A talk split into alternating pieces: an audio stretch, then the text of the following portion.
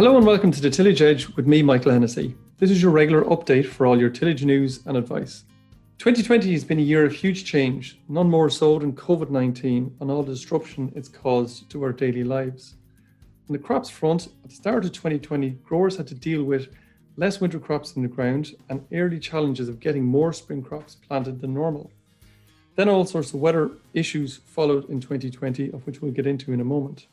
As a consequence of very challenging national targets for greenhouse gas emissions and questions around sustainability credentials of Irish foods, one of the subtle changes which has occurred in 2020 is the recognition of tillage as a critical part of the Irish agricultural system. A clear example of this is a recently published Ag Climatised document, which sets the general direction of travel for Irish agriculture with an eye to 2050. Amongst the actions identified in this document is to increase the proportion of Irish grains going into livestock rations and also increasing the level of Irish grown protein crops with the aim to support the sustainability credentials of Irish ag food. This document will inform the likes of Foodwise 2020 and also the new CAP, which Ireland has more control over this time round and we're likely to see in 2023. All of these factors are very positive for the tillage farmers and the tillage industry in general. And all we need now is some stable weather to drive yields and increase profitability for the sector. But now I want to come to talk to tillage specialist Shay Phelan and Ciaran Collins and have a look back at 2020. Ciaran and Shay, you're very welcome to the podcast. So, Ciaran, for you, what do you see as the highs and lows for the tillage sector for 2020? Oh, I suppose, Michael, we'll start with the highs. It was a very good growing season once crops got into the ground. Um, you know, I suppose one of the lows obviously was the wet autumn and the difficulty that people had there, and it there was a high workload for the spring. But the spring actually came very well, and we in the south we had a very good growing season, really. And I suppose we did have crops with excellent yield potential. You know, some of the early sown and early harvested spring barley was was touching four ton in, in, in some cases. But I suppose really, you know, from the southern side, uh, the big low for the year was that those good yields weren't realised. You know, we had those two storms there in August, and that really, really hit yields for for farmers. Okay, fair enough. And uh, Shay, from from your point of view, talking about I suppose the Midlands and maybe a little bit further towards the northeast, what was your highs and lows you kind of see going through the year? Yeah, well, I suppose Michael, yeah, uh, if we take the Midlands and North of the country, uh, probably the high for me would have been the performance of winter oilseed rape crops. Uh, they seem to tolerate the, the drought that we experience in in a lot of cases uh, better than most other crops. Um, and that's kind of reflected in the in the outputs this year. The, the average yield for for oil rape held up relatively well in comparison to other years. Um, so it, it actually probably was the best performer for most guys. The probably the low, uh, obviously the drought had a big effect um, across most of the Midlands and Northeast. But probably the biggest problem or biggest issue that guys faced was the amount of secondary growth in crops, especially spring crops coming up to harvest, especially spring barley and spring oats uh, created an awful lot of uh, harvesting difficulties. You know, deciding wh- when the grain was ripe, how to handle that straw, um, and just created an awful lot of difficulties in what turned out to be a very broken harvest. A few people, Shay, mentioned the secondary growth, and um, I suppose what they, they were mentioning to me, at least, anyways, is that they some were convinced it probably added a little bit to yield um, for all the difficulties there, that there was with the green grains and green straw thereafter.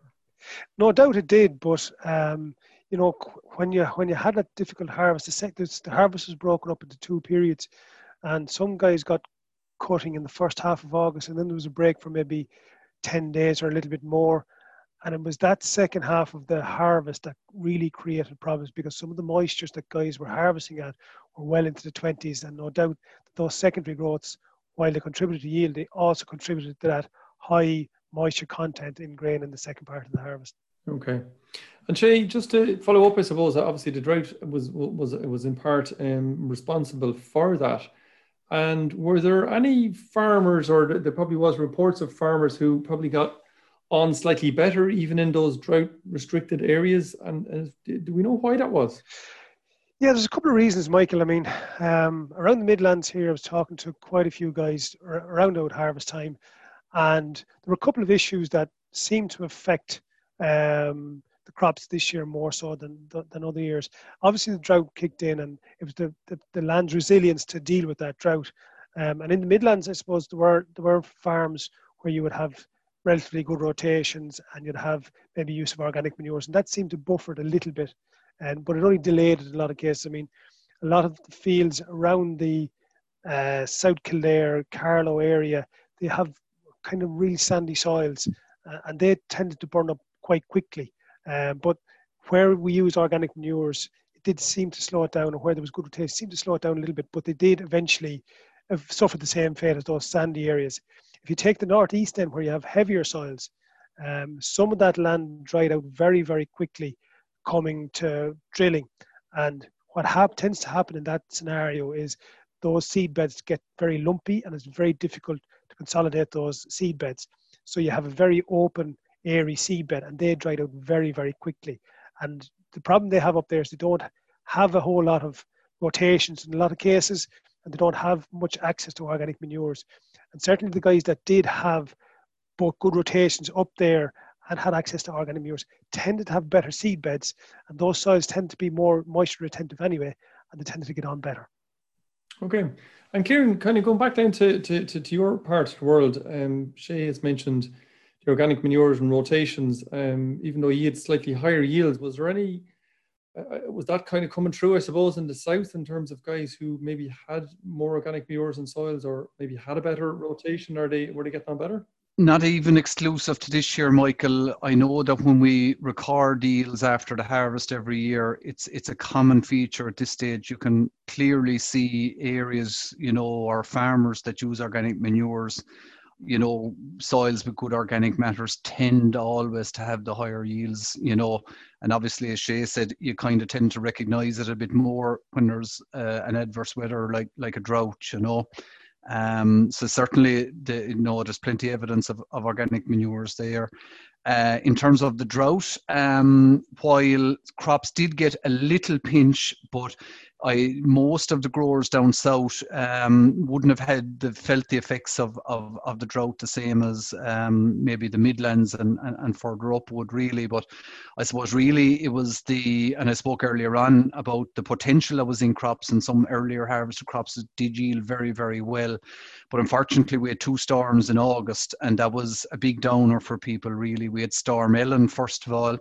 Um, you know that was a red wind warning and the amount of ear losses, particularly in, in winter wheat and, and, and shedding, was phenomenal. I, I did some counts on one particular field. There was there was ear, ear losses of up to 200 ears per square meter on the ground when, when you'd measured them, you know.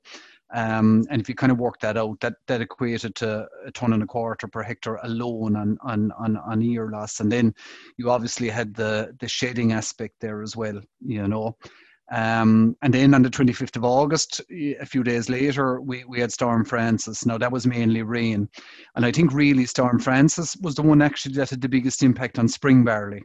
Um, you know, crops were broken down after that. And there was very little spring barley actually harvested before Storm Francis like Shay was saying with the with the poor broken weather, you know. So I suppose those two storms really had had a big impact on on the overall yields, with you know substantial yield losses up to and maybe more in cases of a half ton in in, in a lot of crops of spring barley, like. And Ciaran, just on on that, was it a country or was it was it county wide? Was it all of the south, or was it just more localized, you think? No, it, it probably was a bit localized. Uh, certainly, Cork um, would have been the worst affected. Um, um, less so than maybe as you got into Waterford and the surrounding counties, Tipperary, South Tipperary. But once you got up to kind of North Tipperary, um, out to South Wexford, certainly the, the the effect was or the impact was was was much reduced really. So certainly, uh, typically, I suppose Cork County would probably have had the borne the brunt of it really. So, um, Shay, just coming back to you there for a second. Um, most other years, we'd probably be talking about disease control quite a lot all the way through the season, and you know, we spend a farmers spend a lot of money on on disease control. What way did that shake out or work out this year uh, in your uh, across the Midlands and North? Well, I suppose, Michael, the the truth of it is that disease levels were actually quite low for most of the season for that drought period. If you take April and May and into June, we and we had less than 20 millimeters of rain in lots of those areas that you're talking about, the Midlands and Northeast. So disease disease levels were particularly low in in most in all cereal crops. Um, so from that point of view, I mean the the pressure wasn't there, so there was opportunities for guys to make savings there in certain circumstances. Um, you know, just because the because the, low, the pressure was low. So um, certainly there were guys who maybe reduced rates a little bit, or they might have even skipped an application in one or two cases. And again, it came down to, in some cases, especially with spring barley, whether you could actually justify putting uh, a final fungicide, for example, on the crop because the crop was so stressed at the time. So, um, really, I suppose disease control wasn't a big topic for guys this year. Okay, and obviously it's slightly different, I suppose, the further south you go. Um, Ciaran, yeah, yeah, there's more rainfall. Yeah, definitely, Michael. I, I wouldn't call it a high disease pressure year, but there certainly was plenty evidence of disease. Um, I, t- I suppose if we take winter wheat, we certainly did see plenty of septoria, and again, you know, timings were, were crucial. I suppose in wheat, uh, we saw yellow rust this year, uh, particularly quite early, obviously in the likes of Bennington. Uh, it's not something that's very common down south. So I suppose it gives you an idea the extent of the, or how big a problem yellow rust is, is starting to become. Um, the barley was interesting, as Shay said, in a similar story down south. Disease pressure overall was quite low. We were worried about Ramularia. Obviously, the fact that that Bravo wouldn't be available for the final sprays that didn't turn out to be a big issue this year. In fairness, um, and I suppose the only other one that that we would have seen a, a shared disease in beans. Um, certainly, chocolate spots started to come into beans there in, in, in June and July, and again, I suppose, look, that was just a symptom of the, the kind of wetter weather that was that was happening around that time, you know. And Ciaran, down south, obviously there was more disease, and and, and disease is evolving. Uh, uh did we learn anything, or can we bring anything from 2020 into 2021? Um, I suppose you know most people uh, from a barley side. I suppose you know um, as I said earlier on, would would have been the main threat there. It remains to be seen. We know from our research that the loss of chlorothalonil will be a big issue, um, and I suppose that is a worry going forward. Even though we didn't see a lot of evidence of it in 2020, I suppose from the Septoria perspective, we do have new chemistry. Um, you know, we have lost Bravo, but the, the multi-site Folpet will be available for next season. I suppose from looking at trials and looking at crops this year, I, my own opinion is that we're going to be spending more to stand still, you know, and I think that's that is a big worry. And I suppose as we go forward, integrated pest management, particularly the the variety disease scores, are go, just going to play a bigger, bigger uh, part for all farmers. Okay, sure. Maybe maybe it's the, it's the thing to to differentiate or to get more crops onto your farm. So maybe the likes of beans, and certainly I know we've been trying to encourage uh, farmers, and as much as the industry, we've been trying to encourage farmers to grow more beans over the last um, four or five years. Um, however, I suppose not everybody, not all farmers are convinced of it. But how did it perform, Ciaran? Maybe first down in from your from your point of view down in down south in 2020. Beans, yeah, I suppose look to start off with a record area beans for start, 12,600 hectare, hectares nationally, you know. Um, and nationally, the overall average yield in our Teagasc Harvest report was estimated to be 4.7 tonnes per hectare. So that's slightly below the 10 year average of, of 5.45, you know. So beans were quite variable uh, down south. Uh, again, in common with other crops, uh, maybe flattered to deceive. Maybe in some ways they did look quite good in the early part of the growing season. They got in a good time. You know, a lot of them were sown sown in March, but I suppose disappointed a little bit, and that sort of less than two tons per acre seemed to be the the average yield. Um, anecdotally, the earlier sown ones did do a little bit better. So whether they were sown in, in, in the autumn through the winter or the early part of the spring, certainly the better yields that we saw down south this year came from those those earlier sown crops, you know. Um, so going forward, I think you know a lot of farmers are looking at beans. They can see the rotational benefits, and I suppose a challenge that everybody has now is controlling grass weeds, and they are an ideal break crop there in terms of you know you can use different chemistry. You know you have the whole IPM measures of spring sowing, and that so they are you know, I, I think there will be a lot of interest in them uh, for 2021. If you look at the price of soy at the moment, uh, the price of, of, of, proteins in general, it's quite high. So you'd hope that the price prospects should be quite good. And I suppose finally, the department have confirmed that the protein payment will be available for, for 2021 as well. So again, that's that's that's a useful benefit there, you know. Okay, and um, Shay, when you talk about grass weeds, or Kieran was talking about grass weeds there, um, it certainly we've seen more grass weed pressure in 2021, despite some late, very late sown. There was still an awful lot more of the likes of blackgrass around. What was the situation you've seen on the ground, or you, has it changed a lot maybe in the last two or three years? Yeah, I suppose if you take blackgrass in particular, Michael, which is which is the one that's kind of worrying a lot of people at the moment. I know we've we've other problems with sterile brome and wild oats, but if we take blackgrass as the as the signature weed that we're all kind of afraid of, certainly there's been more reporting of it in the last 12 months. Um, and I know Jimmy Staples on the ECT program certainly now has identified blackgrass in practically all the major tillage counties in the country, which is a worrying trend really when you think about it. Now we don't know whether it was always there uh, and it's it's it's it's just only being highlighted now or whether it's actually spreading into those counties. I suspect it probably was always there and people are more aware of it now and are reporting it more um, but i suppose what what is worrying from the point of view um, of blackgrass is that you know it's it's it's a weed that if we let it in at all it can create havoc in in, in an area uh, and given the fact now that we have large tillage companies or tillage farms who are traveling vast areas across the country, not just from county to county, but in some cases from different province to province. And if you have blackgrass seeds traveling in balers or combines or whatever it is, the potential of spreading blackgrass across the country is is is very high and very scary, to be honest. Um, and the impact on tillage tillage farms across the country could be could be very significant.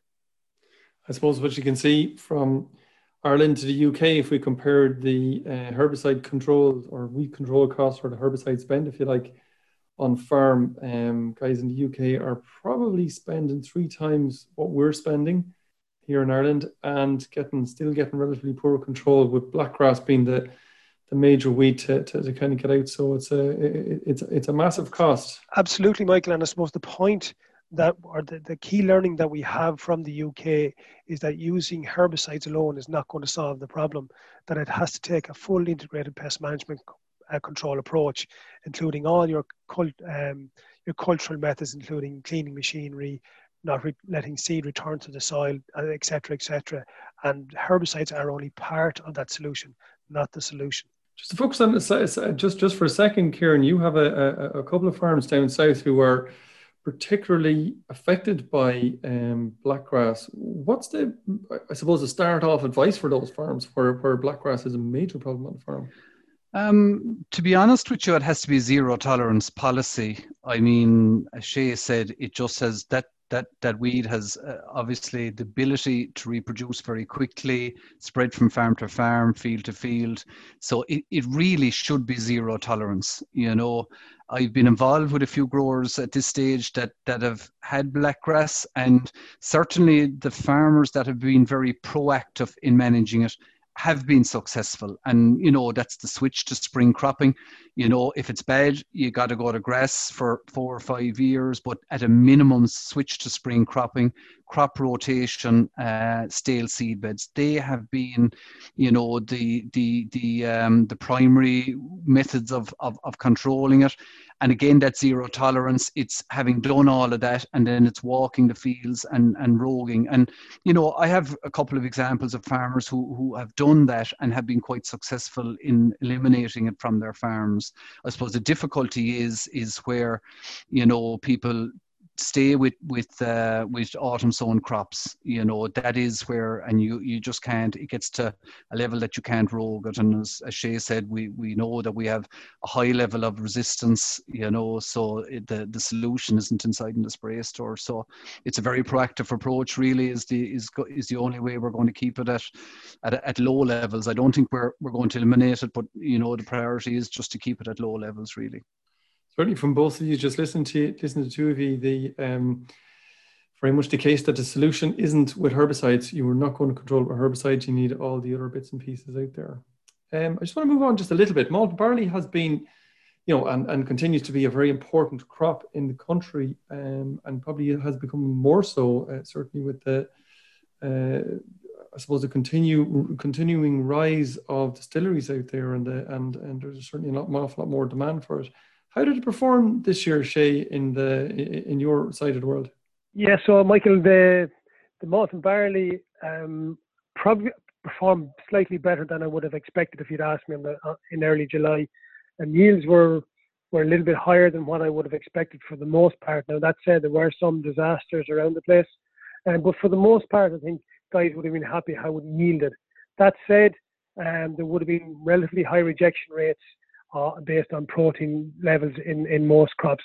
So few few farmers would say would have filled their contracts from that point of view that the protein levels were just too high, um, and that's probably down to combination of facts. Um, basically, the, the yield not diluting the amount of nitrogen that was put out on crops um, earlier on in the season, and just being more concentrated and higher levels of protein in the in the in the grains. Consequently, um, the early part of the harvest, if you like, that first part of the harvest was probably slightly better. There was, by the sounds of it, there was probably more rejection rates in the late, the later that the, the harvest went on, uh, and germination started to become a problem then towards the end of the end of the harvest as well. So, while the early sown stuff, early harvested stuff, performed reasonably okay, the later the later um, harvested uh, crop was probably more problematic.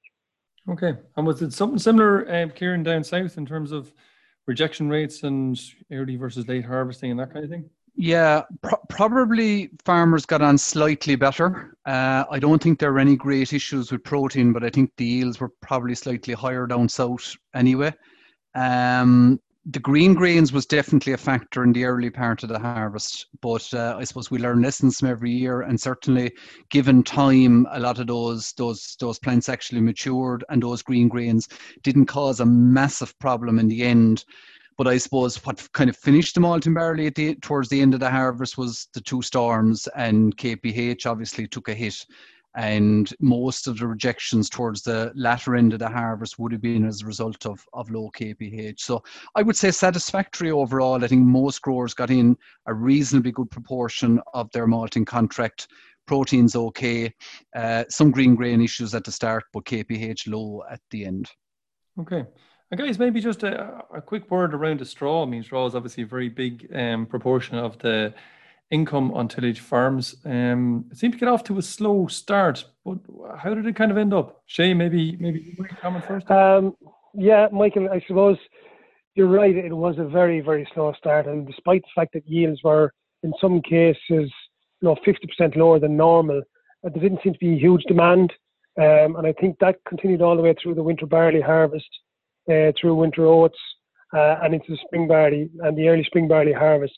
But I think that break in the harvest in mid-August kind of concentrated the mind a little bit, and a lot of a lot of buyers suddenly came into the market realizing that there may not be sufficient supplies if we don't get into the market.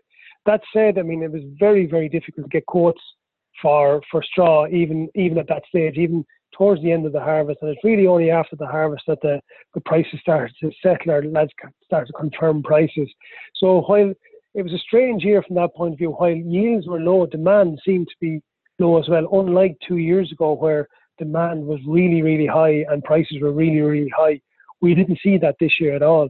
Um, it seemed to be it seemed to be a flat market um, uh, up, up until very late into the harvest. And Ciaran, is it all sold in your part of the world? It'd probably go quicker down with you. Is it is it sold and gone, or or what way is? Um, a, a, little bit like Shay's story, really. Sluggish is the word I would use. You know, um, there was no mad demand for straw during the harvest. Uh, went into into sheds as as it quite often does. Um, and it certainly did pick up a little bit after the harvest, but I wouldn't say there's any scarcity or that of straw at the moment anyway. I suppose a lot of that will depend on, on the spring, I suppose, and, and how early or late the spring will be, I suppose.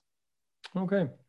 And kind of moving on then, I suppose maybe after the harvest, um, it was probably a, a, it was a decent chance to get uh, the new crop in, if you like, or the the, the, the autumn plantings done. Um, Ciaran, where did, has the acreage settled out in the south? Is it something similar to a normal year, if you like? I would call it a normal year, yeah, definitely uh, more more like a normal year. I suppose the end of September and the first half of October, there was good opportunities. I think if you didn't get it in before the middle of October, the, the opportunities after that were scarce, you know. But I suppose people were bitten um, last year and people probably went fractionally earlier. So I think that helped. I know on a, on a national basis, we're, we're kind of back to a more normal level of 125 or 6,000 hectares compared to 95 last year. So I think the big change there has come in, in winter wheat, which is up 56% on, on last year, really. So I think we're, we're kind of heading into a, a, a normal sort of a season in terms of the area winter cereals. Okay, the big one, Shay, that seemed to be a bit of a surprise to me, um, I, I suppose, given the poorish back end and the pressure that was on the um, just at the end of harvest is is oilseed rape um, seems to be in around the same area as as maybe a normal year. Yeah, um, it it seems to be that way, Michael. From talking to the seed companies, the seed sales certainly haven't taken much of a rise, um, and that can be attributed, I would say, to the workload that that guys had in that period towards the end of August into early September whereby a lot of fields would normally have been cleared and would be ready for, for oilseed rape. Guys were concentrating on getting the harvesting done, straw baled, um, and jobs like that done. And, you know, while the, the guys who have oilseed rape in rotation and are convinced of its value in the rotation, those guys probably got more or less anything that they want drilled done. But new guys who, who had maybe planned on getting uh, oilseed rape into the rotation in a lot of cases, those guys, uh, if they were certainly if they're coming in at something like spring barley or winter wheat, didn't really get an opportunity until mid mid September to get to get the crop in. So they probably, in a lot of cases, wisely, in my opinion, um, decided not to take the jump into oilseed rape this year and and wait until you get a more suitable slot, possibly next year.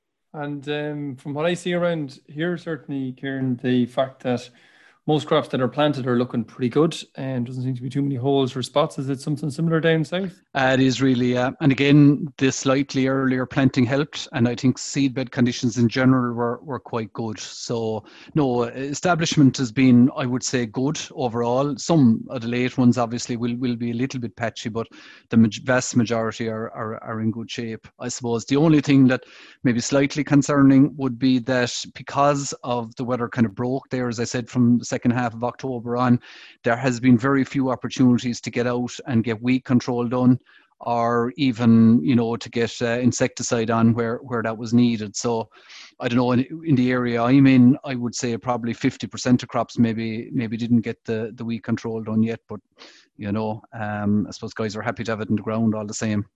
Yes i know what you mean. Shay just coming back maybe to potatoes and you deal with potatoes um, uh, on, on, on a weekly basis um, Brexit is obviously in the news, and there was plenty of stories about Brexit and its effect on potatoes, both seed and uh, imported for for for the chipping trade. Um, were farmers expecting that, or was that something out of the blue? And can they cope, I suppose, in 2021? Um, I would say most farmers, Michael, most Ludean farmers, certainly were aware uh, that there was potential issues there. Um, a lot of the potato farms in the country do deal directly with seed companies who bring in seed from from outside of Ireland. So they would have been keenly aware of of that issue, and we would have um, um, our advisors would have made made them aware of it um, all during the year that maybe seed could be a potential issue if there's a no deal situation in in Brexit. So they certainly would have been aware of it, and to, to the best of my knowledge at the moment most of them have at this stage made some sort of arrangement to get seed in um, before the 31st of December this year so that the 2021 crop um, is safe, if, if you know what I mean, that they'll have the seed secured for those crops.